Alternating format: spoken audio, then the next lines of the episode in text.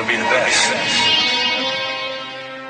I want to be the best, simple and plain. That's why I play the game. But to be the best, you have to win.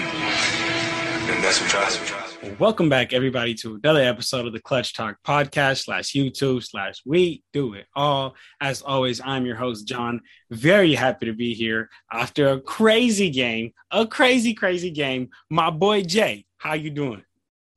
Doing amazing. Six six finals appearances in eight years. Can't get any better than that.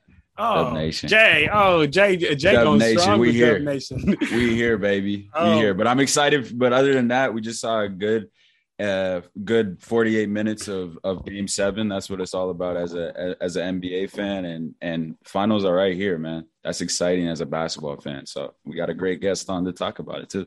Yes, sir, man. You said it best, man. We got a great, great, great guest, man. We got our guy Garrett from the from the Super Mario Hoops 24 channel, man. Make sure you guys show him some love. My guy Garrett, how you doing, man? Doing pretty good. Um, I mean, as Jay Hill said, just got just got finished watching the insane Game Seven. So, uh, yeah, man, I, I think uh, I'll, I'll have a lot of thoughts on it when we get to it. But uh, yeah, it was it was insane. Yes, sir, man. Like how you guys said, we just seen insane game seven between Celtics and the Heat. Fought to the last minute until that last buzzer rang, man. And um, gladly the Celtics were, were able to pull it off here, man. And now the Celtics are advancing onto the NBA Finals for the 22nd time in franchise history. That's uh, honestly insane to think about as well, man. Um, but so let's get into that, guys. Let, let, let's go ahead and talk about that series. And I just I just want to get you know Garrett, since you know you're the guest on the show, I want to get your initial thoughts. Um, how how how how you've been feeling about the Celtics uh, and the and the Heat throughout this throughout this playoff series? What are some things that you've been seeing? I mean, starting off with, uh, we'll start with Miami. I think throughout the playoffs, to me personally, it never felt like they were, I guess, like challenged in that way. Um, I mean, they did play Trae Young, who is, I mean, one of the top probably 15, top 20 players in the league. Um, probably considered a superstar by many or very close to, um, which is not an easy task at all. I think even some people were saying maybe he's the best player in this series. And, you know, they managed to really shut him down, even with their own injuries. Like Lowry missed some time, Jimmy Butler missed like the last game, and they still, you know, got over that hump. And then I think like the next series, too, um, you know, they definitely showed up in a big game six against Philadelphia to close out on Philly's home court. Um, although, of course, Embiid did miss the first two games, and then Danny Green went down the last game. So I didn't know how to feel about them like coming in. I personally didn't feel it never felt to me like they were at the actual one seed uh, at any point in the playoffs or even the season. Um, and I don't know if maybe part of that is just because like most of the year, like all these other teams were like the one seed. I mean, for a while it was the Nets, then like the Bulls actually held it for a while, and then you know the Sixers were up there. Um, so I don't know, maybe that's why, but that's that's kind of where I was leaning toward for them, and then for the Celtics, um, you know, first half of the year I thought they were awful. I honestly thought like they were going to miss the playoffs, like for sure. I mean, maybe they could have made the play in, but I thought they were going to miss the playoffs. And actually, before the season, the way the trend was going for them, I thought they weren't going to be competing at all and you know they kind of turned it around. I think honestly, that I don't know if you remember that game when they played the Knicks and R.J. Barrett hit that like game winner on him or whatever, like banked in or something. I feel like that might have been like the turning point in their season because I don't know if I've seen a finals team anytime recently where they were under 500 halfway through the year. Like they I think they were 20 and 21, and they really turned it around. They ended up winning like uh, what 52 games and yeah, and then obviously taking on who most people call the best player in the world, Kevin Durant, basically shut him down and maybe what might be his worst series ever. Kyrie as well outside of game one. Then they go into Milwaukee, albeit they didn't have Middleton, but it's like you're still playing against another guy who has consideration as maybe the best player in the world. And then the Miami Heat, who, although maybe they don't do much offensively that's like flashy or outgoing, they still have one of the best defenses, coaches, and some of the best ball movement in the league. And they just got over them as well. So, I mean, now they're going to the finals. So that's kind of like where I was sitting with them. I think like my turning point for the Celtics came a little bit right before the playoffs, and like, okay, they're a legit team. Um, I personally didn't even think they get past the Nets. So in the first round, I thought like they would turn it up. So I am a bit surprised that they actually are going uh, to the finals. That's where I was standing on both these teams, though. Like prior to this series. Absolutely, man. And I mean, I, I, think me and Jay, I think I can speak for both me and Jay when when when we say, man, we we agree with you with the fact of um with the fact of my, Miami. We, it didn't really look like they had, you know, uh, they were a real solidified number one seed uh, throughout the throughout the season. Me and Jay often said on the podcast, they just didn't really have a, a, a, superstar, a go-to guy. And I know, you know, some some some Heat fans may come on here and be like, "Well, we you seen what just Jimmy did?" And and yes, I agree. Jimmy has turned up in the playoffs, but this wasn't the Jimmy we were seeing in the regular season. So we that that we were just going off off what we seen, and they've just never looked like that true number one seed. So I'm I'm I'm definitely right there with you with that. And then um and then also I think I also speak for me and Jay on this one as well. We we also agree with you with the fact that the, the Heat really had a cakewalk, and we we actually even said it prior to uh, to them playing the, the, the Celtics, or when the Celtics were playing the Bucks. We said whether the Heat have to play the Celtics or the Bucks. I really want to see that because they haven't yet played a real competition, a real uh, a real team. And yes, Trae Young could have been to be the best player in that series, but no John Collins, no Clint Capela. Like that team wasn't ready for for for a Miami Heat team. Um, but but I mean, I, am I'm, I'm de- definitely right there with you. Everything you said on the Heat, Jay. I want to I want I want to you know get you in here, Jay, and, and and see what you what you what do you what do you feel about all that that Garrett said and just this series. Yeah, this series was number one uh, up until about game five, game six, I felt like the the Celtics were in control of this series. Um, there there was times that that the that really looked like the Heat couldn't get anything going offensively. Uh, it was a defensive battle, but just in terms of I look at the Celtics as a team one through seven, who's just so versatile, can almost guard every position on the floor the Heat, while they do have a good system, I just don't think they had the weapons um, to match up in this series. That's what we had talked about uh, previously when we saw this. These two, we saw these two teams were going to match up. That's exactly what happened down the stretch of the games when when the Celtics had number one Jayson Tatum to go to. They had Jaylen Brown as well as Marcus Smart, as streaky as he is uh, those three kind of penetrating guards who are able to create their own shot at times. Obviously, Jayson uh, Tatum and Jaylen Brown being on an, on another level compared to Marcus Smart. I mean, boy, was he he almost was the reason the Heat were able to come back in that. But just just in terms of it was a series of who had more uh, more weapons in, in, that battle because it was a defensive battle. I, we looked at that matchup early on. We knew those are two teams who pride themselves on defense, but it's clear that the Celtics um, defense is, was superior and they were able to get stops when it mattered most. And then they had they had more shot makers. We talk about shooters and shot makers. Boston Celtics have two of, of elite um, shot makers and Jaylen Brown and Jayson Tatum, when the play breaks down, you know you can go to both of those guys and they're able to create their shot and hit tough shots. As well as you look at on the Heat, they only have Jim, Jimmy Butler. Realistically, we saw Max Strus and and and those guys come up with big shots, but I'm talking about a guy you can rely on, create his own shots, um, and then obviously Tyler Herro being out, but he's a pylon pylon defensively, so you're giving up that um, obviously wasn't able to play these last. But yeah, uh, at the end of it, it came down to who was making stops, who was making shots the in this game, and it, it was uh, it was it was the Celtics. You know, a couple questionable calls, that three taken away um, for Max Strus. It could have been a one point game. I don't know. I don't know. I didn't know you could take away threes that late and late. Um, but you want to you go to to refs and and that sort of thing. Um, but just an extremely interesting series. Um, long story short, um, back and forth. The Celtics, I thought, could have won in five games, maybe even four. Um, but but credit to the Heat with with with lot, not a lot of weapons, they were able to bring it to seven. Man, I think that's a win in itself, to be honest.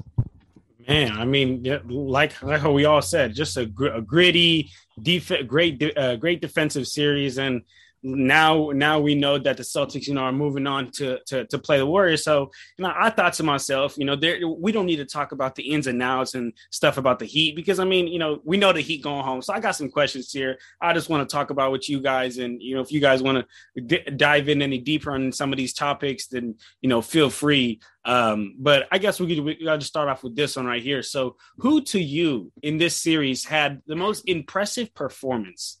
Um, so if you if you guys need a, a quick second to think about that, um, I could I could go ahead and run off mine real quick, and for me that would be uh, Jaylen Brown, Game Three. For me, be, being that perfect Robin. Uh, it was it was his, it was his playoff career high. He had 40 points, nine rebounds, shot 70 percent from the from the three point line, 75 percent from from the free throw line. I know he lost. I, I know that uh, that that he had like also eight turnovers that game, like seven or eight turnovers. But to me, what was big was the fact that you're the second best player. And when Jayson Tatum, the guy who's supposed to deliver, doesn't show up, what do you do? You show up and and and and you you, you try to be that Robin, and they only they only lost by a bit, man. you know, but I just I got to give the uh, big credits and big ups to um to Jaylen Brown in that game three. So I don't know who, if if, uh, if you guys got got that game ready pulled up here. Yeah. Uh, oh, I don't know if you want to go first, Jay. I, mean, you're talking about playoff, the best performance that we we felt. Is that what your, your question? No, in, in, in, yeah, in this series so far, in this series. Yeah, uh, Jimmy Butler, 47 points.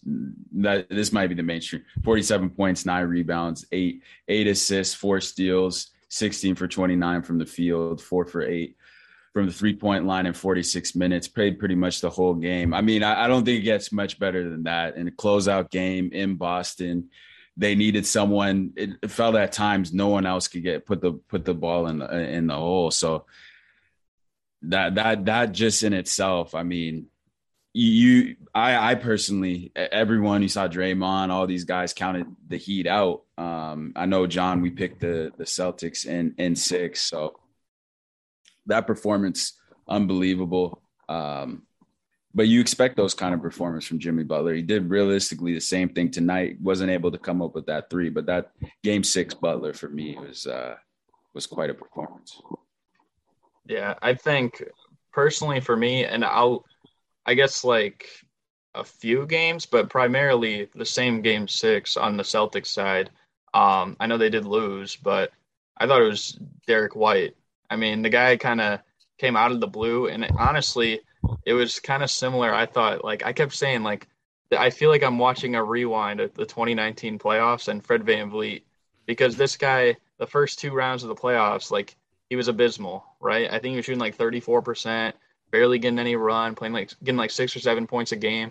Well, like in the last four games, he averaged like 15 a game, and he had a huge game six. He was huge in, uh, I believe, game five as well. Um, like I think he scored in double digit. I think he was averaging like 16 or 17 before tonight. Um, and even the last two or three games, he was making hustle plays like crazy. Um, but just like Fred VanVleet in 2019, like he had a kid in the, on the day of game two, and then it all turned around. And then I thought it was even more ironic, like today when like he got hit in the face and he had to, they they said like he, they had to like get him like treated or whatever, like just like Fred VanVleet in the finals of that year. I'm like, dude, this is this is looking so weird.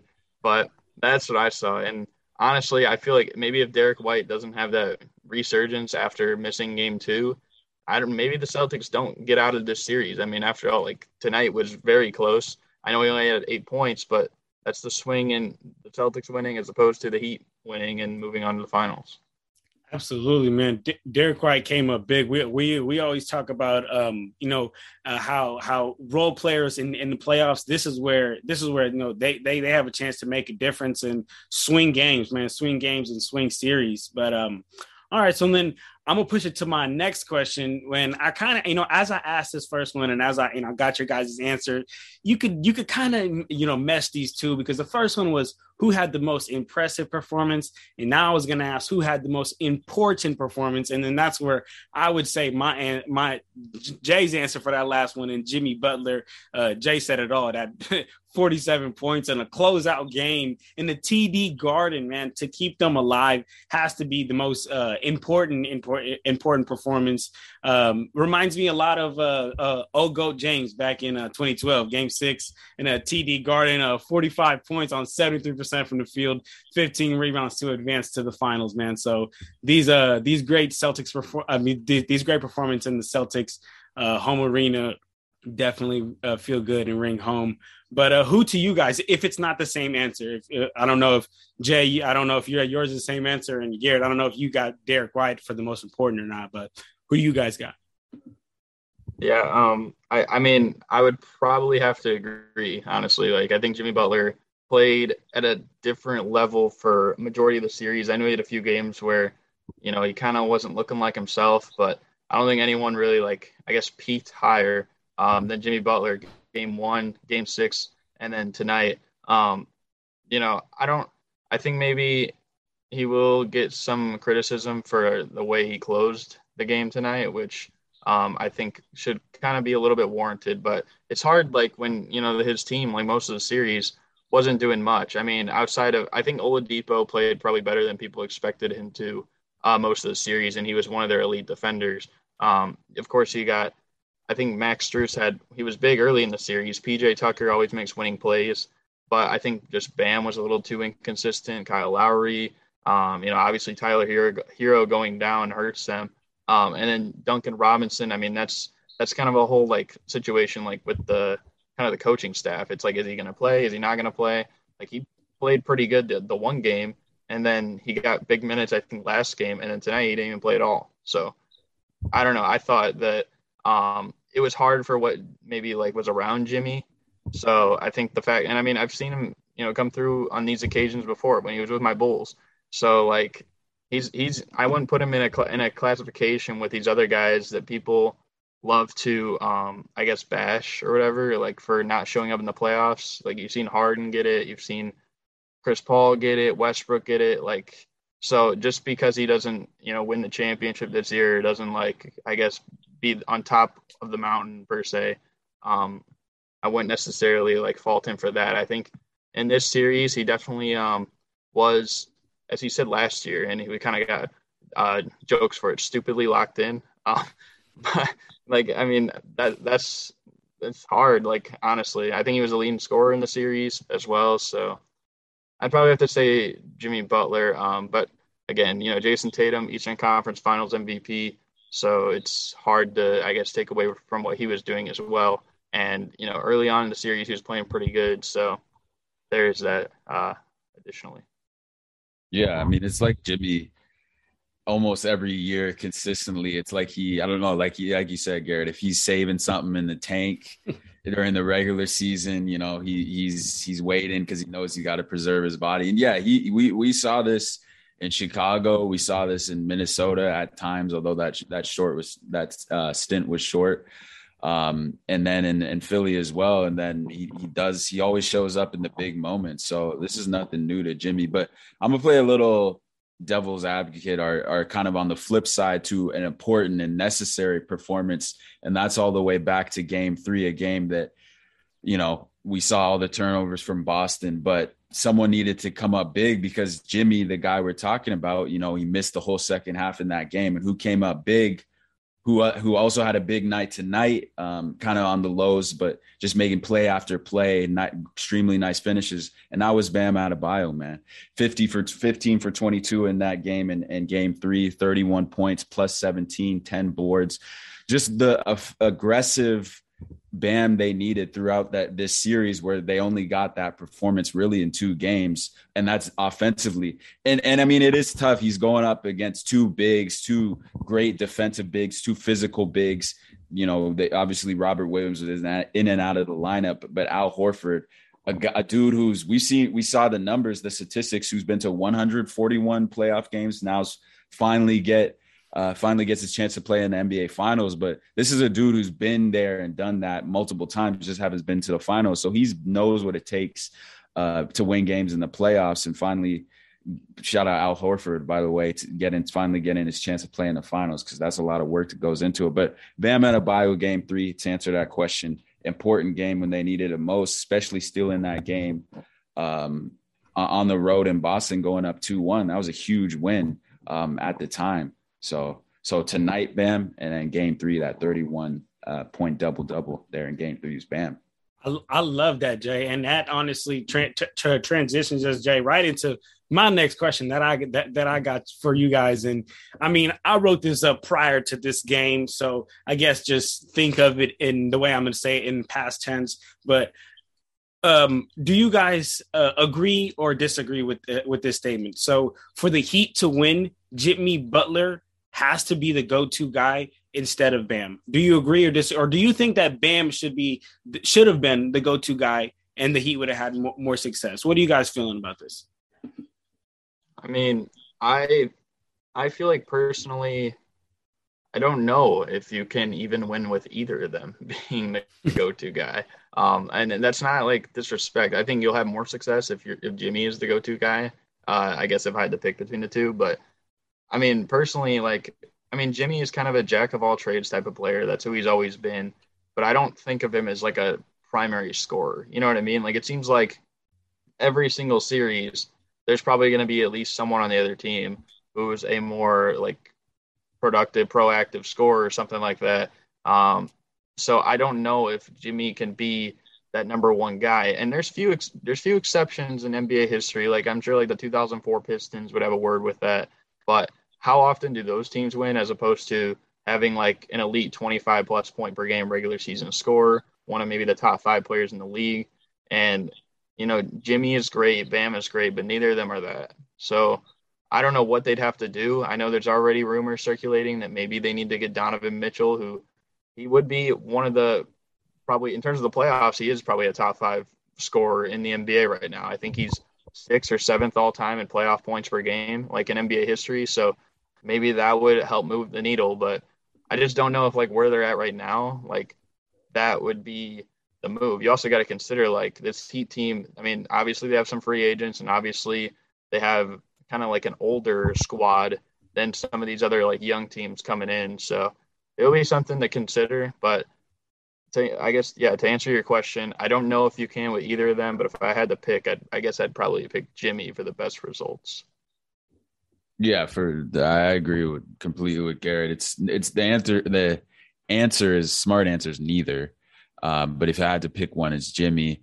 And I do think they need a primary scorer to to allow simply to allow Jimmy to do what he does best, and that's being a two way stopper, um, can score so so elite um, at the mid range um, with that mid range game. But I, I, just think he's not what you call a true three level scorer, and especially in today's game. I mean, we saw you got a superstar, you got maybe a Donovan Mitchell to take that three at the end of the game. Maybe he knocks that down because he's just a proven three point shooter. But it's not Jimmy Butler. I personally think that that was a wrong decision. You know, you heard um, Steve, Steve Jeff Van Gundy, who I just have to add, fellas, the dude sounded sick as a bat. like he he was clearly sick. I'm surprised they had him on the telecast. The dude just sounded bad. I Maybe mean, I hope he, he caught, gets uh, better. What Mike what Mike Breen, you know, obviously Mike Breen wasn't available today because yeah. I don't I don't know. Maybe they were hanging out a little. he sounded bad, anyways to, to I, I, you you you you guys both noticed that? I, I, I just, honestly didn't even clearly. notice that honestly until now. honestly, whenever whenever Jeff Van Gundy talks, I kind of just zone out because he's just like not not not entertaining them. you guys are hilarious. Nah, but I mean, I clearly heard that. Anyways, I just had to, had to throw that in, but um, it, it's it's it's neither. But but you need to, like you said, a 25 point per game score. You throw them into the mix allow both of those guys to be the the second, third option, not the primary option. And I think the Heat are built to built to win. Um, if they they add that primary score like a Donovan Mitchell, who's not the best um, offense uh, defensively, um, gets targeted, but you have Jimmy, you have Bam, you have those supplemental defenders around him um, like like you see these other teams who are successful, and and I think they they they have that roster in place. Um, if, if I were to, like just just to add something, so like when they made the finals like two years ago in the bubble, um, the in the Eastern Conference Finals, like Jimmy was like their fourth leading scorer in that series, behind Bam, Dragic, and Herro. and Bam like was their leading scorer. Um, that was like when they played Boston too. Now, granted, that's not when Boston had Al Horford and Robert Williams wasn't he was he is today. Neither was Grant Williams. So maybe there's that. But for most of that playoff run up until the finals, I believe Dragic was their leading scorer. So, you know, I and I think obviously like that's the closest they've been to a championship. So I don't know if even a player probably like like we said like Donovan Mitchell or something. I mean, he's no offense to Dragic, but Donovan Mitchell's like on another level than Goran Dragic. So if you add a player like him, maybe that would be enough to get him over the hump and let Jimmy play, you know, kind of like the jack of all trades type of player, you know, an elite defender who could lock up, an elite playmaker, um, but just not the guy we think of like as an elite scorer. And same thing, I guess, with Bam. Um, but yeah.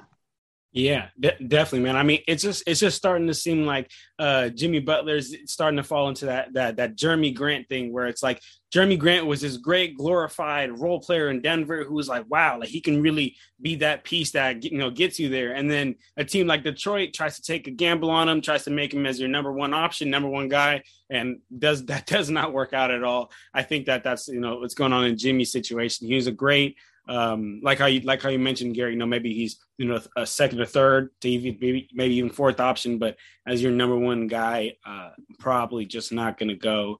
Um, but and then you know you you guys talk about the, the, the offensive production, and by the way, if the Heat got Donovan Mitchell, like which I said a couple of I like a couple episodes ago, I said watch the Heat get Donovan Mitchell in the offseason is going to be crazy. So if that happens, just I need to run that back because that'll be crazy and that'll be great for them. But offensive production. That's exactly where I, where I want to ask my question to you guys. That shot by Jimmy Butler, Jay, you brought it up. You said uh, that Jeff Van Gundy said it wasn't the greatest shot, and I. While I agree to a certain extent, you know, Jimmy Butler shooting, I think like 29% from the three point line. Why is he taking that shot? That was a wide open three. Al Horford was sinking back. What do you guys, how, how are you guys feeling? Are you guys trying to play the percentages or do you want the better shooter to take that? Or are you okay with Jimmy Butler taking an open shot? Um, yeah, I said, I mean, I was watching the game with uh, my dad as well, and I even said, like, as he took it, I'm like, why, why would you take that shot? I, I didn't understand it at all. Um, because maybe, yeah, maybe you could get away with it if you're Steph Curry, but I mean, playing the percentages, I think, like you just said. So, I mean, Jimmy is way better attacking the basket, trying to draw a foul, which in that situation, I don't even know if Boston would have wanted the foul because why would they want to maybe get an and one and then they be down in that situation? They might have just let him have the layup.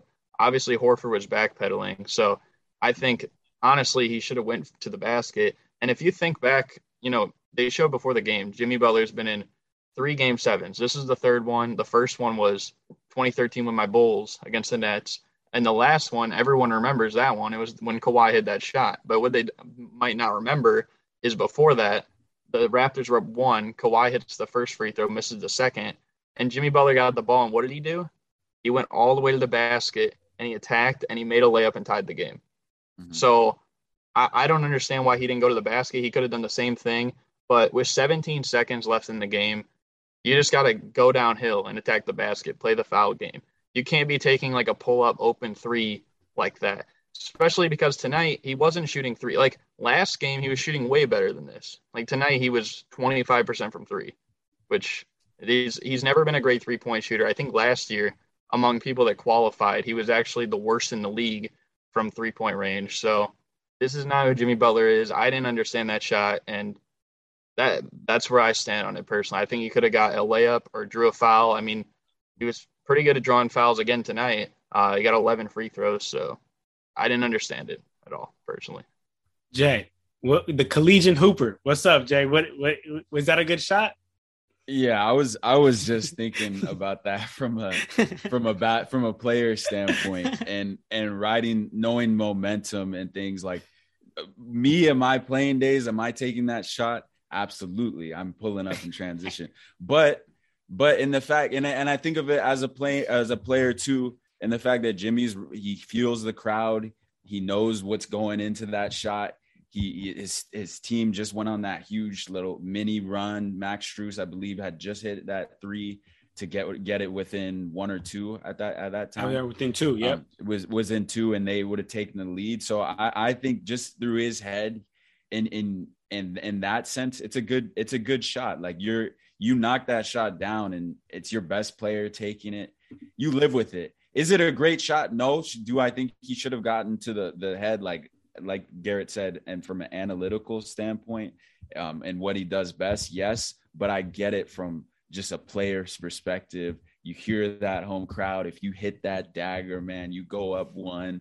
I don't, I don't know. I honestly don't know if Boston's coming back from that. You, you know, you gave up that mini run so late in the game. Marcus Smart had missed all those threes. They had been giving him those, I think, but three straight possessions. They gave him wide open threes and brick after brick after brick from Marcus Smart. But um, I think from a player standpoint, you got to take that shot if you're if you're Jimmy's Butler.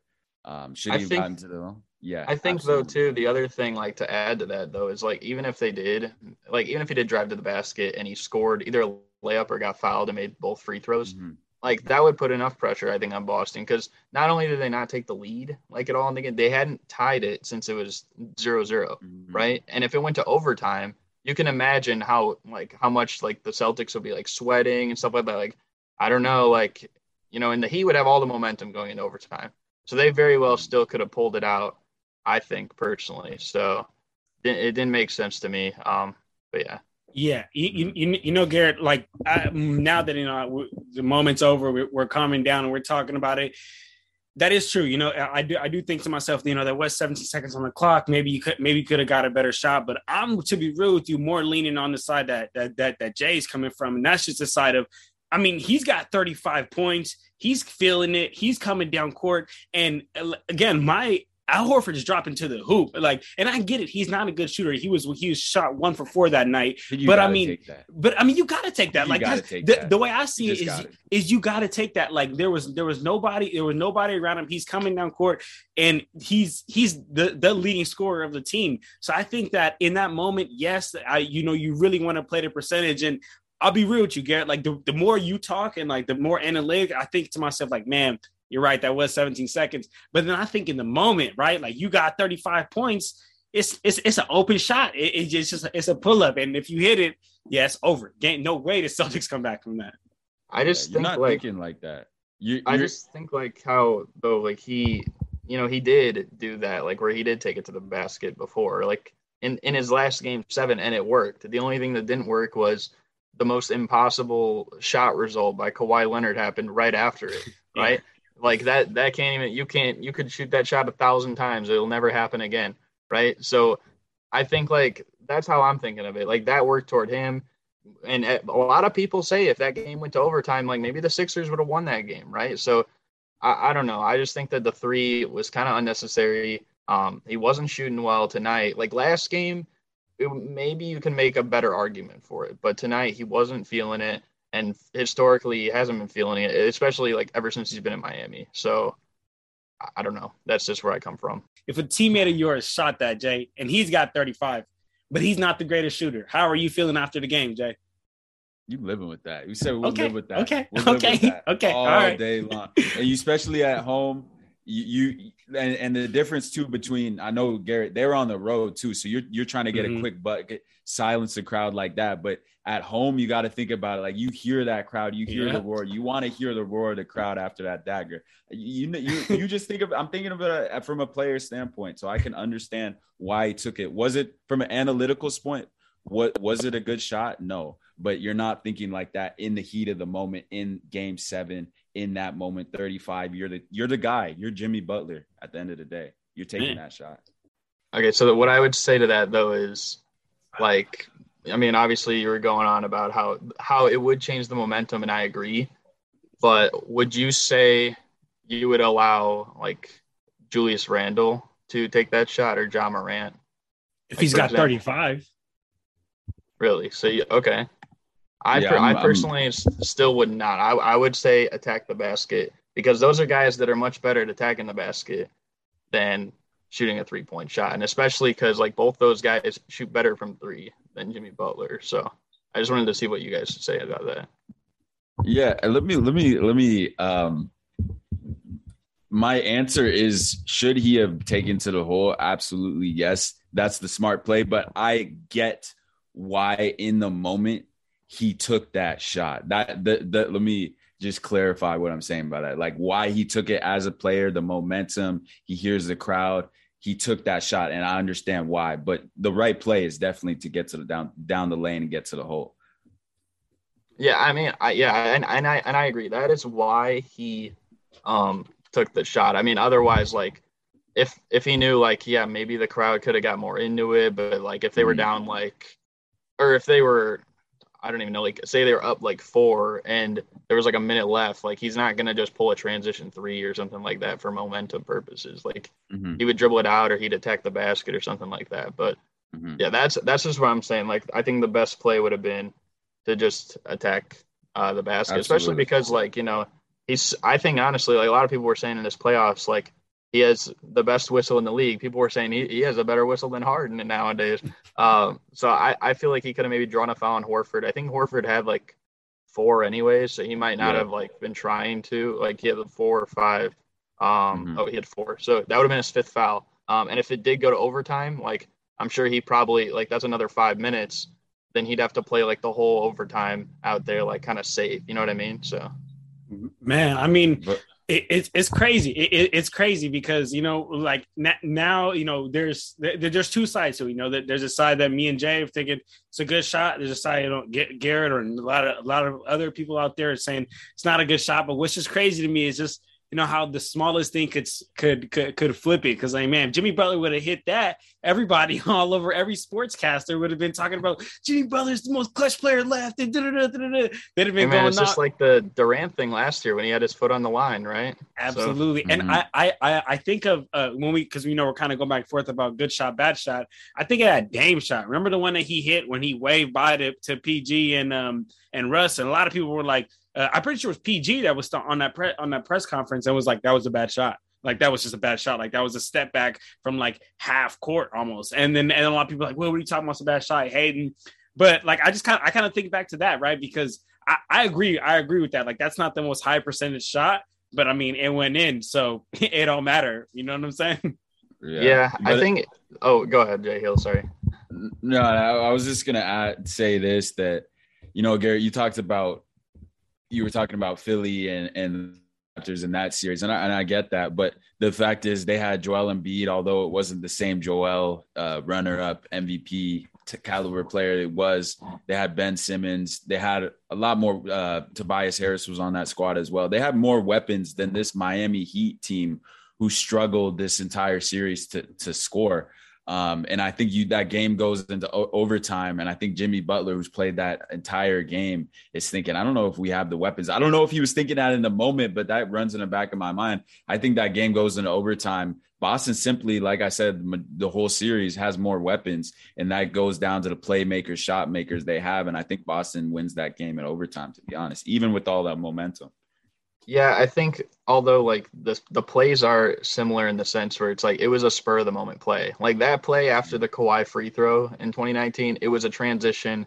It was basically a one on one. I can't remember who. I think it might have been Ibaka with him or something like that. It was like a one on one situation, and you know he attacked the basket and he scored. Obviously, he didn't want to foul him, so Mhm. you know he got to the basket and he, and he scored. And then this situation, it was kind of you know a one on one with him and Horford because there it was really a three on three, but I, I can't remember who was on each wing. Um, but they weren't really like in the main part of the play. It was either Jimmy's going to pull it for a three or a mid range, or he's going to go to the basket, maybe try and make a layup or draw a foul, something like that.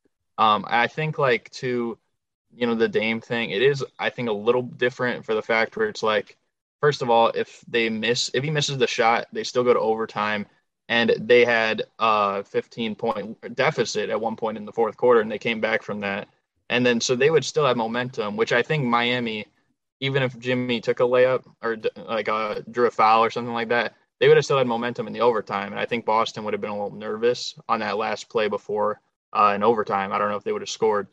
And then the other thing is, um, you know, with that game, it's a it's a game five, anyways. So like, if they did lose, they'd still have another chance, and if they lost that, they'd still have another chance at home. So I don't know. I th- I think I don't know if I'd say the situations are quite the same, but I feel like in terms of that play, like just that play individually compared to his play in 2019, I feel like they are pretty similar, if that makes sense. No, I feel you. I, I I feel you, man. Absolutely. I mean that that was, uh, I mean you could it it, it go it goes both ways, man. You know, they, a lot of people could look at it as a bad shot. The to as far as you know, analytic wise, a lot of people could say, hey, he was just in the moment and felt it. But all all we know, man, is that now the Heat are gone, man, and now they're gonna have to make some some some huge offseason offseason switches and and you know we, we won't get into that because that's a whole another topic in and of itself uh, if they want to get back here. But now we have you know the Celtics uh, moving on and they're gonna they're gonna you know go on to face face the Warriors. And I mean overall for for, for this series I, um I'll just kind of give my last last final thoughts on this series before we move on to this um to this um to this Warriors versus Mavs series. And overall, I mean, I think the Heat just simply didn't have enough offense, right? Uh, we we kind of were saying this throughout the uh, throughout the series and really throughout the playoffs. They just didn't have enough offense to be able to keep up uh, with the Celtics. There was several times throughout the series where Celtics just went on like a 21-4 run, or or even I think to to, to this game when I believe they started the game with a, on a, like a 15 and in four run, or and then this and then the Heat went on their own run, and then the Celtics ended up finishing off the half on a, I think another 15 and 0 run. So it's just the offense that the Celtics could put together. I don't think the Heat had anything for that, and uh, that's what I meant. What, what me and Jay meant when we said the Heat didn't have a true playmaker to combat Jayson Tatum and Jaylen Brown. So, I mean, we've seen them more experience, and in my opinion, the better team move on. Um, and now to face to to face the Warriors. So, do you guys got any final thoughts for this uh, this uh, Eastern Conference uh, series? I mean, not really. I will say, um, I feel like people are also going to equally slander. Obviously, they're going to slander the supporting cast. That's what they always do. Um, but they're going to probably slander Kyle Lowry as well. And I think maybe it's getting to a point where we're starting to look at it and be like, you know what, maybe he did catch a break that one year with Kawhi Leonard. Um, I don't know what you guys think about that, but um, he he again tonight really wasn't that good. He was basically just running cardio in Game Five, but I don't know. I think he made some questionable decisions, especially that take foul, like in the first three minutes of the game. That was a second foul, so I don't know. I, I hear you. Yeah. I hear you, Jay. What's up?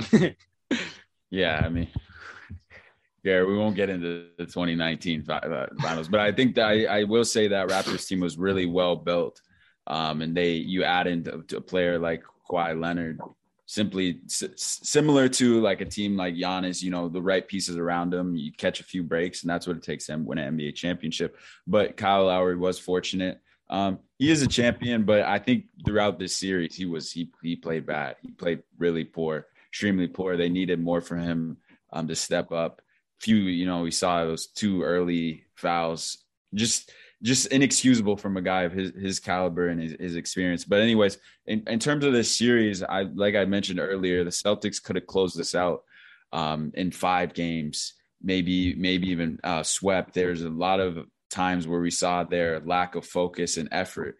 On paper, I think the Celtics in these playoff left in these playoffs out of those four arguably have the most talented roster, but we know talent doesn't win championships. Um, besides the fact that they have um, they they don't really have a true point guard. They don't have a floor general, and I think that's why they struggle at times decision making. Although Marcus Smart has played better, we saw at the end of Game Six some questionable decisions to say the least. But but um, even in the past two series, from from the Celtics' point of view, uh, those the, I think neither either one of those series should have gone seven. Um, with Milwaukee, I think they should have closed it out. There's sim- similar lack of focus and effort, um, inconsistencies we saw from Celtics is the same thing that we saw in this series. And credit to the Heat in this series, they were able to battle, bring this game to seven. They're outmanned and outmatched. But you think of a team like the Celtics, when is that going to catch up to them? Is it going to bite them bite them in the ass um, in the next series? I don't know. We're going to have to find out. But they've caught a few lucky breaks here and there um, throughout this run to the title. So we'll see if it catches up to him against a better team in the Warriors. Man, I will, uh, uh, just to add one more thing about like Marcus Smart, I will say like I even said like you know he talked all that stuff about how you know after the Bucks series he wanted to be the floor general on this team, but like they didn't really make him a point guard like that. But you know he was jacking up contested threes. He really wasn't playing like much of a point guard most of the game you know, flopping and allowing easy scoring opportunities, getting lazy foul calls. And it's like, I feel like there has to come to a, point. I mean, parts of the game down the stretch, he looked like he just really didn't want to win. Like we didn't, he didn't go for that ball uh, that Jimmy Butler tipped off him, or like when he tried stealing the ball from Grant Williams in the backcourt or something like that. So, and like, I think it ties back to like what Pat Bev said a few weeks ago on uh, ESPN. I don't know if you saw that, but like when he was talking about Chris Paul and he said, you know, coach the game, not the player, right? Like we get a defensive player of the year this year, but like there's got to come to a point where it's like we need you to be the point guard, right? And like that you said that you could be all this time. And yeah, I don't know. I don't know how he would have showed face in Boston, to be honest, if they would have lost this game. So I guess he's got that to fall back on. But yeah. Man, so so so exactly. So now we see move on. Um so now we'll move on to, to to the other series here, and that is uh the Warriors versus the Mavs. I originally had uh Warriors in five, which is what happened.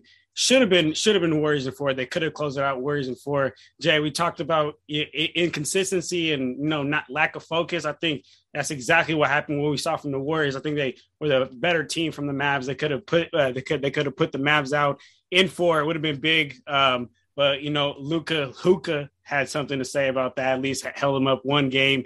That's big for big for his dynasty, honestly, to not get swept for his legacy. Um, but yeah, exactly. So we have the Warriors versus Mavs. The Warriors um, move on to be to go to the NBA Finals, and uh, just like the other, just like the past series, guys, I want to get your first your initial thoughts, and then I would love to uh, hear about you know some impressive games, your favorite games. But uh, Garrett, again, we haven't got your thoughts on on this on this series throughout the playoffs. How do you feel about this series, and what were some things that stood out to you? Yeah, I think it was a little bit like reminiscent in a way to like LeBron versus the Warriors in past years, um, where it's like, you know, and it's not it's LeBron not to say himself. like, well, I I won't say like in this situation they were by themselves. I mean, Jalen Brunson's a great player, Spencer Dinwiddie's a great player. I just think part of it is like maybe Luka sometimes is being asked to do too much, and sometimes he just maybe does more than he really should to the point where sometimes it could even hurt the team. I think it was it might have been game two or game three. I get he had like a 40 bomb, but I personally think like when Spencer Dinwiddie was you know getting the ball and attacking downhill, it was putting pressure on the Warriors a lot. And I I don't know. I think personally like he had a 40% usage rate in the series, and I think he has like a higher usage rate than anyone in NBA history by like four percent or five percent or something like that. Um, you know, people always criticize guys like Harden and Westbrook when they would like demand the ball so much, and you know that stat was in particular that high. But you know, same thing for Luka here, and I, I give him credit. You know, he's still doing a lot of great things, but for for me in this series, like I don't know, it just didn't feel quite the same. It didn't feel like he averaged 32, 9, and 6, which again is this great stat line. Um, and one could maybe argue he was the best player in the series. But I mean, again, like you got to give credit to um, the entire Warriors team. I think like the way that they defended, they put pressure on these other guys for the Mavericks, like Maxi Kleber and Reggie Bullock and Dorian Finney-Smith, uh, Bertans as well, and like Frank Ntilikina especially. And they, they didn't really execute the way they did in the past few series, um, where they shot way better than normal uh, from three against well against the Suns, but I think they did do a whole nother level against the Jazz than, than they did in the regular season. So you got to give the Warriors credit for that. Um, and of course, you know, Klay Thompson had a crazy uh, game five, which is a little rare because it's like a game early. Um, mm-hmm. and then, you know, Steph Curry obviously winning the conference finals MVP. Um, I want to I want to hear though from uh, Jay Hill. What did you think about uh, like, do you think that is um, how how would I say it? Do you think that's uh like valid award for Steph Curry, or do you think like he's got to go for the Finals MVP for it to like matter like that? What do you think? um, in terms of what, what what's your what's your question though? Like well, in terms well, there, of what? There's there's tons of people who are saying you know like obviously this conference finals MVP award's a joke and like mm-hmm. they just you know how they just made it this year. And you know Steph Curry did win it. Do you think that you know like he, he's got to go for the real finals mvp right now? Um, you know like to shut the haters up? And I, I guess like just kind of like what do you what do you think i guess from that?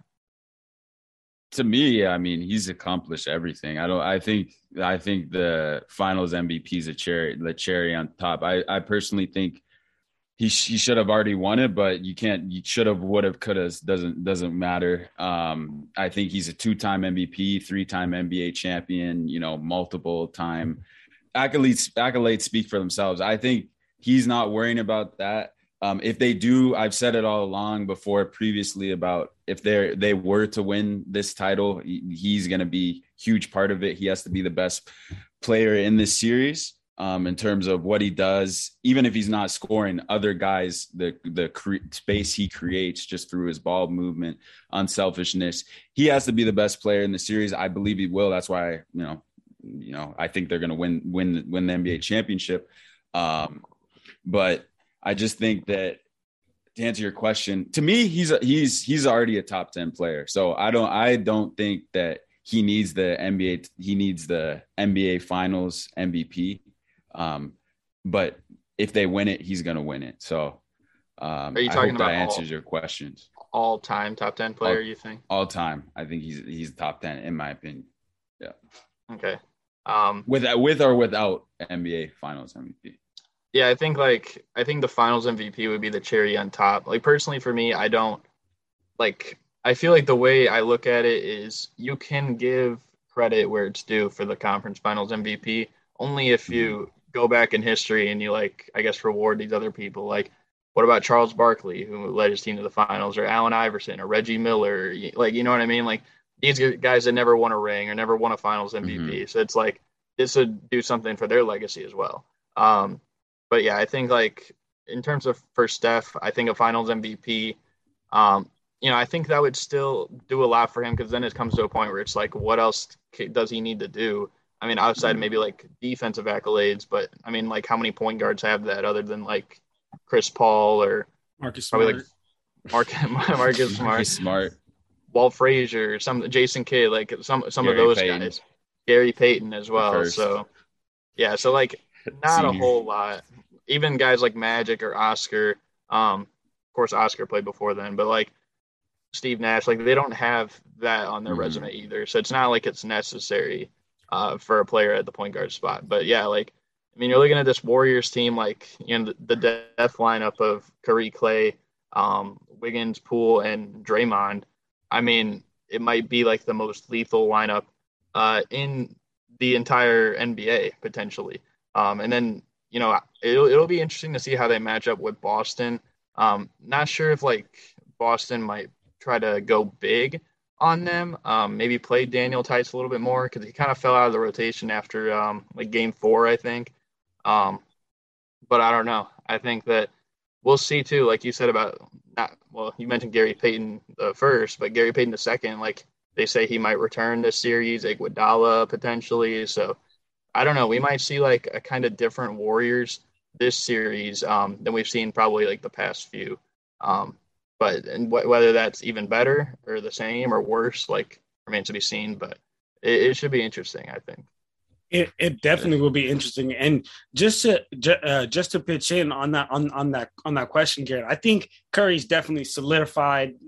Like we we we know who we know who Stephen Curry is. Changed the game. Has a has a crazy brand but and, and, I think it should be it, it, definitely should be validated and people should be like yes that like respect for a conference finals MVP but I just think that like 30 years or 20 years down the line like I don't think that who all these players moving forward to get conference finals MVPs, like I don't think those should be like, oh, like wow, he look, he got a conference final MVP. That's why Facts. he's better than this player who did this, this, this, and mm-hmm. that, right? Like, but I, but, but, but I think it still should be credited. Like to get to the conference finals is to get to the finals is insane. So like all the credit of the world goes to Curry, all the credit of the world goes to Tatum. But I'm just saying, like, I just don't like years down the line, I don't think it should be something that's like, oh wow, okay, he got a conference final MVP. You're right, he's better than my player.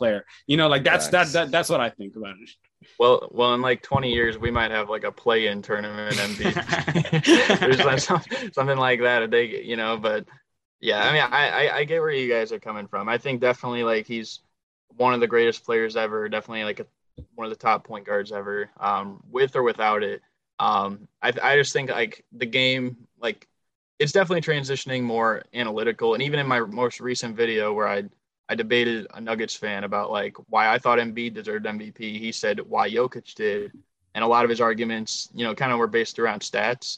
And you know, you know, obviously, like I feel like as time goes on, people are going to look more at the stats or the accolades or the achievements more so maybe than um, you know the film because like these games that we're watching right now, like not all of them are going to be available to watch like whenever in like 20, 30 years. I mean, we, we know that, right?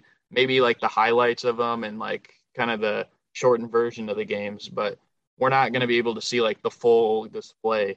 Um, and games from like the 60s or 70s, like obviously some of them we can't at all. So I feel like that's why like when when we're comparing like whoever the next great point guard or whatever is um, in like 20, 30 years, and it's like, was he better than Steph Curry or something like that?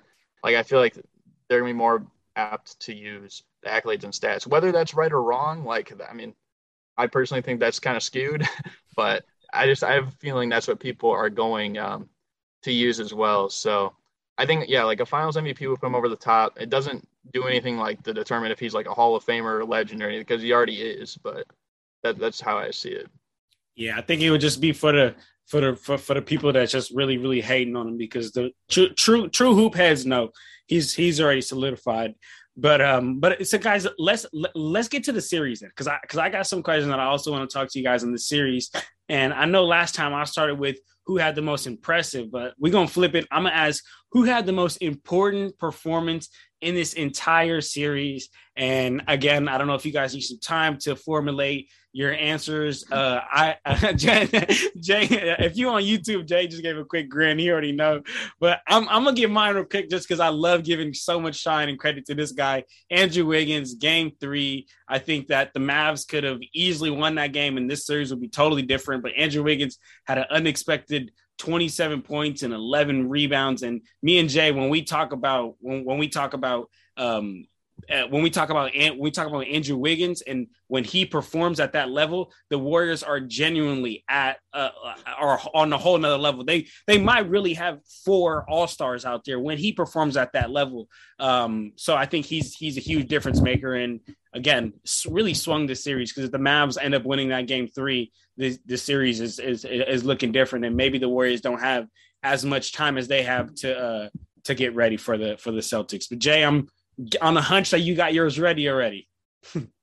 Draft day. Hey, uh, I mean, I, I can't really, you know, pick out one game. I mean, Jay, Jay absolutely game three, but I just think this whole series, Andrew Wiggins just, just I mean, this whole playoff run, honestly, for, for the Warriors, he's come out big, just been playing absolutely, like you said, um, the shots he's taking, the shots he's making, um, his his his aggression, getting getting down, getting down in in the lane, uh, making plays that way. His his rebounding has been just so vital, and then obviously his his defensive presence. You're never gonna slow down a guy like Luka, but as great as Luka did, his numbers looked. You know, numbers. You know, you they, you can always uh, skew them to fit a certain narrative, but I just think Wiggins made it so tough on him um, throughout the series, you know, picking him up, whether it was picking up him up the full court at at some possessions,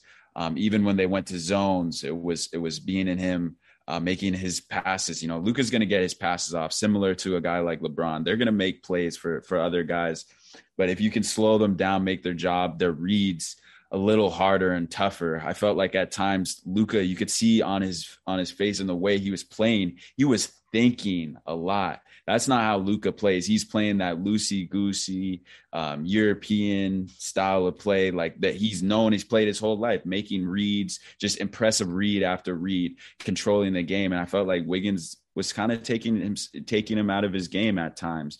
Like I said, you're not going to slow down a superstar like Luka, but you can make his life a lot harder, and that's what Wiggins did, and that was a key to this series because as as as tough as Dallas was, um, sorry, as, as, quick as this series ended, I think Dallas um, is is a good team. Like they they I don't know if they're a better team than the Suns, but they were able to get it done because Luka was able to control the pace of that series um, towards the end specifically, and he wasn't able to do that eh, um, against Wiggins in this Warriors defense. So, and a lot of it was due to another guy too, Kevon Looney, who switched out onto him.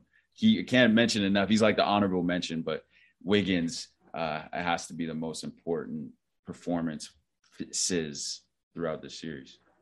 Yeah, I think. Um, yeah, I wonder if you would ask Luka again the question about, you know defenses in the NBA as opposed to overseas. If he would have replied the same way after, after the Warriors, yeah, I don't know if you guys remember that, but I do. Um, yeah, of course, yeah, of course, yeah. So I mean, personally for me, I got to give it like I guess my you know I guess best performance in terms of like surprise. Uh, probably would have to be Kevon Looney. I mean, the guy in their wins was averaging like 12 rebounds a game. He was dominating the glass, and really, that's one of the biggest aspects that the Mavericks struggled in. Actually, it was the Warriors' biggest Achilles heel against Memphis, right? And that was even like without Steven Adams a few games. Like that was going to be probably the only way Memphis would be able to overcome, you know, like when Ja missed a few games and stuff like that too. But you know, Kevon Looney, like he basically dominated the glass, uh, you know, the entire series and you know was really effective inside. And maybe it could. I mean, obviously this season, you know, winning a championship is the end end all be all. So of course, you know, winning a championship would still be great for everyone. But in terms of like long term, this could bite him in the butt because I believe Kevon Looney's a free agent, and I feel like now teams are looking like they're looking at that 22 rebound game in the closeout against Memphis, the 18 rebound game in the closeout against Dallas, and everything. And like, you know what? Like, we could use a guy like Kevon Looney or throw a lot of money his way.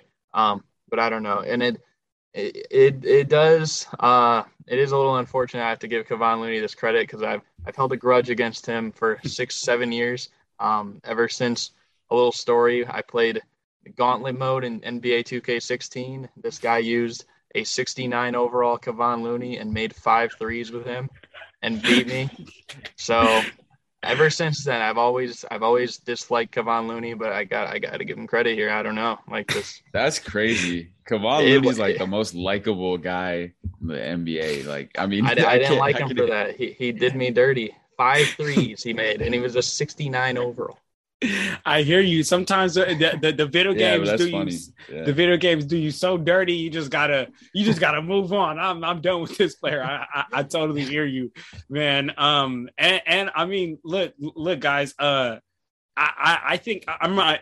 Garrett, I'm right there with you. I think Kevon Looney was huge. Um, I think he was huge on that in that closeout series in in Memphis, and was uh not going to say the I'm not gonna say the sole reason the, the, Warriors won that game, but a very big reason because that was one thing the Warriors were struggling with was rebounding, and then he's just been he's he he's been huge in um in in this series. But what I what I want to get is, and yes, I think that Andrew Wiggins, Kevon Looney, you know, m- most important. Um, but what I what I want to ask you guys is who who who takes the blame for this loss um for on from the Mavs side of things because I, I mean you can't. I do. Can you really blame Luka? I know he didn't have the greatest last game, but if it Luka wasn't there, the series would have been over in one game, right? Like I don't know how it would even happen, but somehow without Luka, it, it, it would have happened. So who who who do you look to blame? Because me, on my perspective, I'm going straight to Spencer Dinwiddie, and I said this. Um, I, I said this when we when we did the collab with uh with Big Shot Pod, who's a who's a big uh, big Mavericks fan. He he was talking about his X factors, and my X factor had to be Spencer Dinwiddie because when he plays well, the Mavs have that third that third star or that third. Uh, I'm not saying Spencer Dinwiddie is an All Star, but when he he he can play to an All Star level, and when he plays there, and, and Jalen Brunson's giving you 20 plus, Luka's doing what he do. You know, probably almost a double double nightly, and then you got you you got players like uh, like Spencer Dinwiddie stretching the floor, knocking down shots, being aggressive and then uh, Reggie Bullock and all these Maxi Kleber just knocking down shots. I think that's I think that's a big X factor, and he really only showed up two games. So to me, Spencer Dinwiddie. To you guys, who do you blame for this Mavericks loss? I mean, I don't, I don't know if I'd blame like I don't know if I'd really blame anyone like totally because like for me it felt like like just like the other series where I felt like it was Celtics first themselves where it's like they have control if they want this series or not like, and they ended up taking it at the end barely. Um, but I felt like this series, like it was Warriors versus you know themselves. Like they were just going to decide, like, okay, we have control over this series. We're the better team, and you know they showed up and they finished it in five. I don't think like the Mavericks. The Mavericks weren't supposed to be here. Okay, it was supposed to be the Suns, and ultimately that was another series where it was like the Suns versus themselves. They didn't want it, and the Mavericks ended up you know embarrassing them on their home court. But I, I don't know. I feel like Spencer Dinwiddie was pretty good most. I mean, all the games they lost except I think like game two, uh, I think he was pretty good. He was really good at attacking the basket. I thought, like in game three and five, especially. Um, and that was kind of like the best thing that they had going because the Warriors really couldn't do much there. Like they were kind of like, uh, I guess, protecting the perimeter per se. Um, and that's why guys like Kleber and Finney Smith and Bullock were missing. Um, but I don't know if like you can't really blame them either. I mean, like they're not expected to be stars. Like maybe you could blame Jalen Brunson, but even then, like he doesn't really have that stature either. Like he kind of was just playing insane in the postseason most of the time, and you know to fall to averaging almost 20 points a game in this series too. It's like, I mean, that's still pretty good production, like for his standards. Um, I'm sure like the blame is to go kind of to just about everyone, even some blame to Jason Kidd, even some blame to Luka, um, because like we said, like he looked like he was overthinking things. But I don't know if it's like really a series where it's like, oh man, like we had this and like you know, you know what I mean? Like I, I feel like the blame runs uh, low. I guess like to bring back like the the last time that LeBron played the Warriors, like I mean, yeah, you could blame like the other guys in that series, but realistically I don't think anyone thought the Cavs were going to win that series, right? So, like maybe they could have won game one, like if J.R. Smith was a little smarter. But yeah, like that, I, I just I just don't think that the Mavericks really um had it all. We'd be talking about blame if the Mavericks did win this series, I think, um, and like what were wrong for the Warriors, but it just didn't. You know what I mean? Yeah, you you look at this this series, you know, from early on. Um, and a lot of it, I think it, it came down to to game um, two when when the war they Dallas had the Warriors on the ropes um, mm-hmm. there in that the beginning of that third quarter. The Warriors go on that huge run, similar to you just talked about Garrett.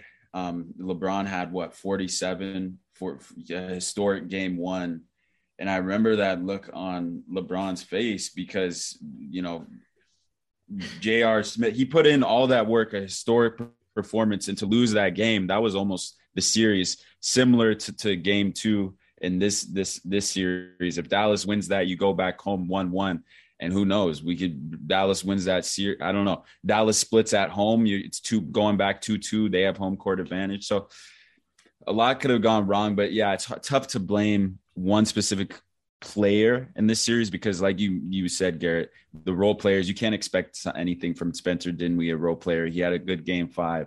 Um, role players are going to have sporadic games including jalen brunson who had a great run um, and who's going to get a bag in the offseason but you still can't expect that from him. But I look at a little, a little, little, little, little blame on Luka, maybe a lot, because as much as he does offensively, and the effort he puts on there. And I can't blame him because you can't, it's hard to do to to give a lot of energy and effort on the defensive end when you your teammates aren't helping you up. But there's a lot of times when Luka will complain about a foul call on one end, not jog back, and you're you have a five on four, maybe a, a four on two, depending on the numbers you got in transition. They're getting easy buckets that way. So a little blame on Luka because if he doesn't, if he's not able to, and I mentioned this when I had Lance on, um, John, um, to him, if he's not able to be a comparable, like a decent defender, not even a world class, like I don't know if he'll ever be a great defender, a good defender, but if he's an okay defender, a guy that players can't pick on on the defensive end, and he doesn't give that energy and effort, similar to a guy like Stephen Curry. He's not a great defender, but he's became just a good enough defender where guys can't consistently pick on him time after time um, Luka will never be, his teams won't be able to win. Um, so a little bit of blame maybe to Luka because if that's that's the only option you got, right? He's a superstar. You got to exp- give superstar effort not only on the offensive end but on the defensive end if your team is going to be a championship contender, um, which Luka aspires to be. So that would be the only blame I could have. Man, Jay, and and I'm I'm I'm not gonna lie. I definitely um I, I, I don't agree with the point with the point of you saying, but let's put a little bit of blame on Luka. But the defense needs to get better. It's honestly just annoying to see. Like it's annoying to see him complaining, not getting back on on on the other end. And also, I think I uh uh. uh uh, Jay, um, Richard Jefferson talk about this when he was talking about uh, Luka's defense. He says Luka just needs to play like four or five seconds of defense until the help comes. So you know, I kind of when what you were talking to Jay, just kind of it, it, reminds me it reminds me of the you know Richard Jefferson said he just needs to play a little bit of defense until that help comes. Um, but just real quick to your guys' to, to your guys's point about uh, you know the the role player and and you know I agree we can't I can't expect Spencer Dinwiddie to you know to, to, to be the to be the, the difference maker. And that should be something that falls on luka but what I just what I just more meant to is like you know Jay you talk about that pivotal game too which uh which the Warriors came back from. And I totally agree. Once they came back from that 19 point deficit it was over. Like it was it was really over. But in that game too where the Mavs lost 117 to to 126 Spencer Dinwiddie Spencer Dinwiddie only had 4 points. Um uh Jalen Brunson had had uh 20 25 plus luka had 30 plus um bullock had uh bullock had 15 plus Spencer Dinwiddie can't have four points. That if he if he has a 15 point game, that Mavs win that different series. So what I mean from that is I just think Spencer Dinwiddie needs more of uh, m- more of an aggressive uh, performance, and he, he just can't be having four five point games. And this isn't the only single digit game he had in in this series, and it's not just in this series. In this playoffs, did the same thing in prior series but but at the same time that is a that is a you know it's a role player on the road. You can't expect that. And and you and and to your point you mentioned a lot of guys who gave a lot of help to luka so I mean those you could you, like on the road you you want that. Like to for Spencer Dinwiddie a role player like he he is a role player a great role player at that. You can't really expect that. If you get guys like Reggie Bullock um, Jalen Brunson. I believe Dorian Finney Smith um, it was attacking the rim a little better there. And then they had some guys um, uh, step up in that sense. So I think Spencer, Spencer Dinwiddie to put blame is a little. I, I, don't think you can do that for for a role player and a player of his caliber. If anything, it's it's Luka and his defensive effort at times. But I, I think it's hard to give anyone on this Maverick team blame um, as a whole throughout this series. They were just outmatched at the end of the day. You know what? You guys are right. You guys are right. There's we can't sit here and blame one person on the map fully. Um, you know, it, it, it, at the end of the day, they they they lost to the team that was better than them, was more experienced, and um, just like how we said with that uh, Heat and Celtic series, um, the better team moved on, and now they're um, the Warriors are ready to face the Celtics in the NBA championship. Um, and we will and we and we will have an episode dedicated just for our NBA finals prediction. So make sure all the fans make sure you guys stay tuned because um, we got that coming up. But before you guys leave, I gotta okay. I, I heard this topic flying around the NBA world, and I just I just had to talk to you guys about it. So I just kind of wanted to want to hear your thoughts. Um, I don't I don't really have this um set in any way, so I'm just gonna say it here. Um, so if the Warriors go go on to win the NBA championship, does it hurt Kevin Durant's legacy?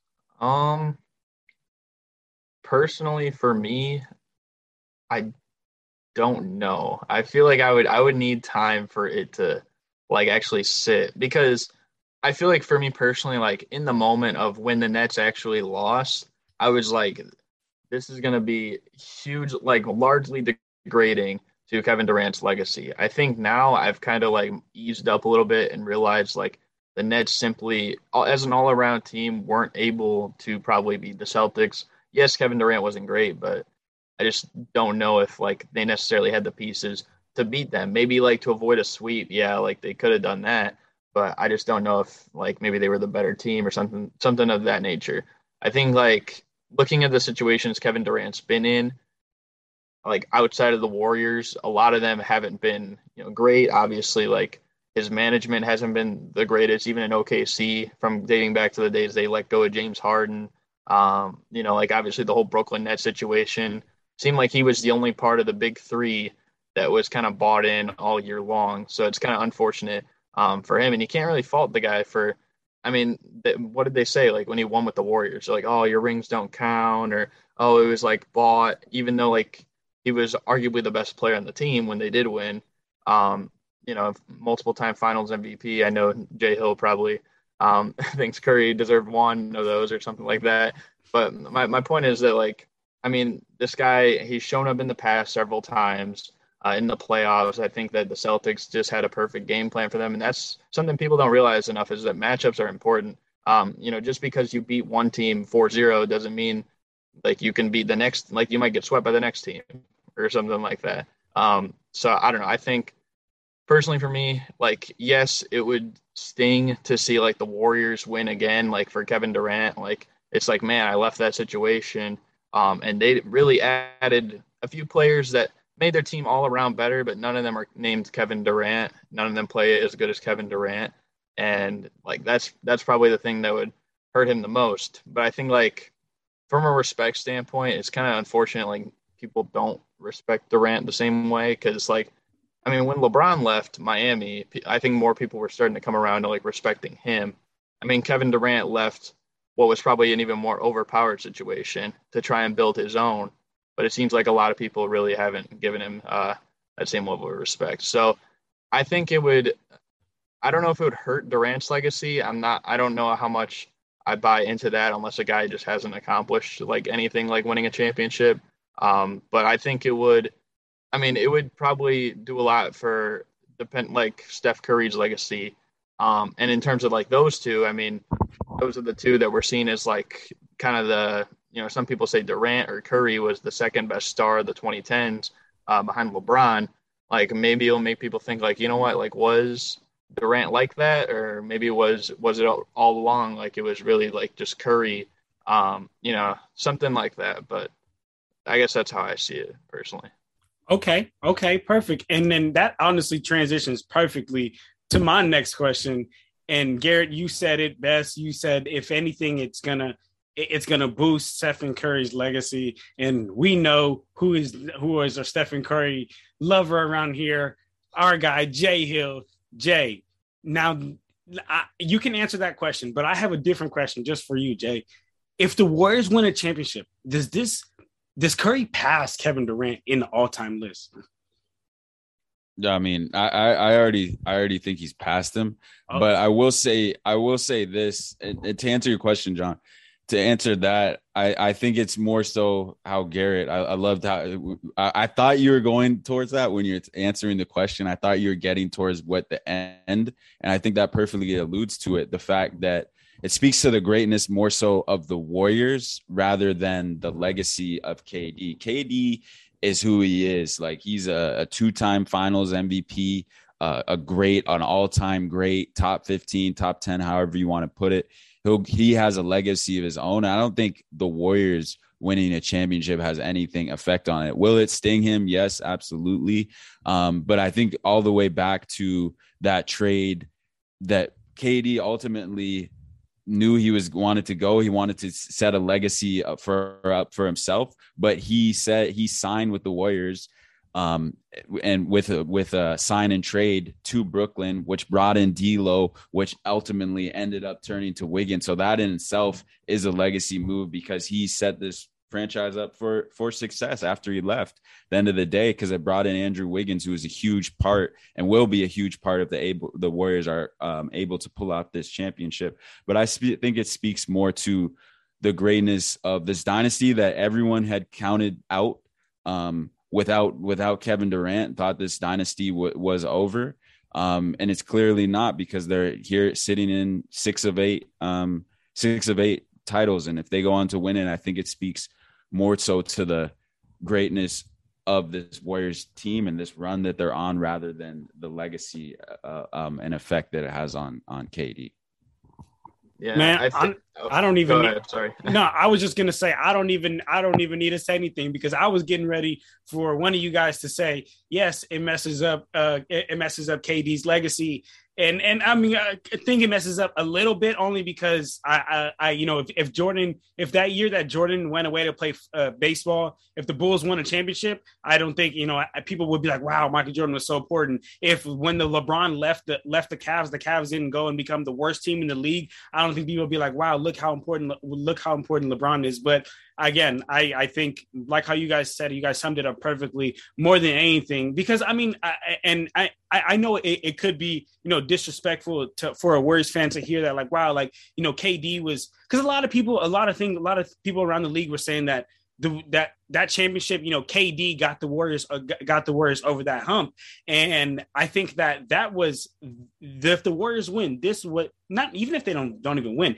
just for them to get here, I think it uh, was for all those people that said you know that KD was the reason that um, w- w- reason reason that it won. I think it's just gonna boost uh, boost Stephen Curry's uh, legacy, man. And although um, I personally don't have Curry on uh, over Kevin Durant, I think that if he wins this, I think this is big. And then um, also, I just think this is gonna go down as one of the worst as far as just like sports wise, as far as like just doing sports business, one of the worst moves, man. Like where by KD, like by KD. I think um, people can people can put whatever story they want in their mind. I think the reason Kevin Durant left is because Draymond Green yelled at him that day, called him some names that are just way too much, and for to even call another man and told him we we we don't need you. We had a championship before you, and we we, we didn't need you. We, we we know you're one foot in, one foot out. And I think that ultimately is what KD left that stinger in him and went to went to Brooklyn and ultimately was a terrible move because he could have been on this Warriors team and they could have had like another like four or five championships. And w- w- where would have KD been in the all time debate like years down the line if you just see him with all of these championships? So, man, um, just bad move by KD in the end of the day. I think like also to add to it is, um, you know, like yes, Kevin, it, it was a legacy defining move, and I actually wasn't even really thinking about how essentially Kevin Durant did set him up with D'Lo, which set him up for Wiggins. Uh, so that was a good point there by uh, Jay Hill. But I think like also like you got to look at the situations that Durant has been in, and I feel like in terms of compared to Curry, you ask me, I feel like maybe maybe other than like Tim Duncan, most of the stars in recent history, like superstars, probably haven't had as fortunate of a situation as uh, Steph Curry. You know, where he's had that consistency with his big three around him. Um, Iguodala as well, a coach in Steve Kerr that has like the perfect system for him. And you look at like some of the coaches Durant's had. I mean, he's had like PJ Carlesimo, never got out of the first round. He had Scott Brooks, who you know has been fired multiple times since. Uh, he's had Billy Donovan, who as a Bulls fan, I, I, I know I know a lot about Billy Donovan. I am not I'm not pleased about Billy Donovan, so I'll just say that. And then obviously Steve Nash, who had never been a head coach before, right? And you look at like you know this situation where you know guys like Bob Myers and Joe Lacob have kind of put together like the perfect scenario um, around the Warriors. So I mean, before the season, I had I had Kevin Durant ranked better on my all-time list than Steph Curry. Um, will it like make Curry jump him, in my opinion. I'm not too sure about that. I think a lot of people forget that in the first five years that Durant was like an all star, he was also top two in MVP for those years, one MVP one of those years, and he was top five in the other one. And he was all NBA first team all those years, scoring champion for those times. Like that's a whole part of his career that people want to leave out. And Steph Curry, who's older than Durant, was not nearly on that level at that point, right? So I, I feel like that definitely does matter. I mean, he made an NBA Finals at that point as well. Kevin Durant did, and this is before Curry had made the playoffs. So I think all that comes into, you know, factoring in. Yes, championships at the end of the day are weighted probably on a different level than most of those things, but I feel like it's just like kind of a part that, you know, I feel like everything pre 2016 for Kevin Durant is starting to get like really underrated. And, you know, again, the situations, I feel like that would definitely be more in favor of, um, you know, Steph Curry. I mean, they very well could have made a bold prediction, a bold move, and traded Steph Curry and kept Monta Ellis in like 2011, 2012. Then where would that team be? Where would the Bucks be? Right. Man. So, I mean, you, you can look at all that, but they kept Curry. They put the perfect team around him. And I feel like with Kevin Durant, I mean, we hear all the noise right now about like Russell Westbrook. I'm sure you hear it too, John. I mean, you're a, you're a Laker fan all the so, time so I, I don't know. I think that like if Kevin Durant got a situation like that around him, the system that perfectly fits him, um, and probably the best the best fit that you could find would be in Golden State, right? I feel like it would be a similar situation to that. But people were saying like this is Curry's town, you know, like you kind of came onto our team. Um, but yeah, and I mean, of course, like I think in the 2019 finals, kind of showed that he definitely does did serve some value for that team because uh, they were without him and they didn't win the championship. So I don't know. I think like if if Kevin Durant had his own situation similar to the Golden State Warriors in terms of like play style and you know built around him to be the main guy, but it wasn't like you know you're oh riding the coattails of Curry, Klay, Draymond, and the Warriors, then maybe we'd have a different discussion. But yeah, man. Man, well, all, all right. Well, I, I just, I definitely just wanted to hear your guys' perspective on that. You know, Jay's, Garrett. So, um, man, I mean, it, it's th- th- this is crazy. It's just, it's just crazy to see guys. Uh, I mean, play uh, uh this NBA playoffs has been just extremely unpredictable. Man, we have players like Kevin Durant getting swept, getting being the only team. Kevin Durant, Kyrie Irving, great players being the only team to get swept. Man, and then, hey, unless there's a sweep in the finals. Uh, hey, hey, unless there's a sweep in the finals. but, yeah. but I mean, let's see, man. But all right, I think this is a good place for us to go ahead and uh, and wrap it up here, man. I mean, we we we talked, we touched on uh, both the the Eastern the Eastern Conference Finals matchup, both in the West and in the East. Uh, my guy Garrett, man, we really appreciate you coming on Super Mario Hoops 24. Uh, for everybody that's for all the family that's at home listening, if you guys want to check out all of Garrett's work, I'm gonna link everything, his social media, his YouTube, everything in the description down below. So make sure you check my guy Garrett out. Always dropping fire videos so make sure you check it out. But Garrett, do you got any last words to say before we sign off here? Nah, man. I mean, as always, thank you guys for uh, having me on. It was fun. You know, I'm always down to be on. Uh, I'm gonna have to, you know, we're gonna have to do something maybe for my channel pretty soon too. So, um, yeah, I mean, that's pretty much it. I, I, thanks for the invite. Uh, and yeah, we had some crazy games, and now it's just the NBA Finals is left. Yes, sir. Jay, my brother, what's up, man? Garrett, appreciate you coming on as as always, my guy. And uh, yeah, if for all those of, of our listeners, um, family, check out Garrett's stuff. He has some great content. Always got always got the drop down. Um, he's talking whether it be historic information you need, um, current stuff. He, he's he's your go to guy. So check him out. And man, excited for for these finals. Not only Warriors are back, but I just think it's going to be a great finals. Two two di- similar teams, but two very different teams. And I think you know styles makes fights, and I think this is going to be a great fight. Um, so so I'm I'm I'm really looking forward to to this uh, to Thursday night, man, because it's going to be a battle of uh, two two great teams. So yes, Yes, sir, man. Yes, sir. So, as always, family, don't forget to like, comment, subscribe. Don't forget check us out on Instagram, Twitter, and TikTok. It's at Clutch Talk Pod. If you're on YouTube, it'll be right here and in the description down below. Get at us, man. And that's it. We out here, y'all. Clutch Talk out. Peace.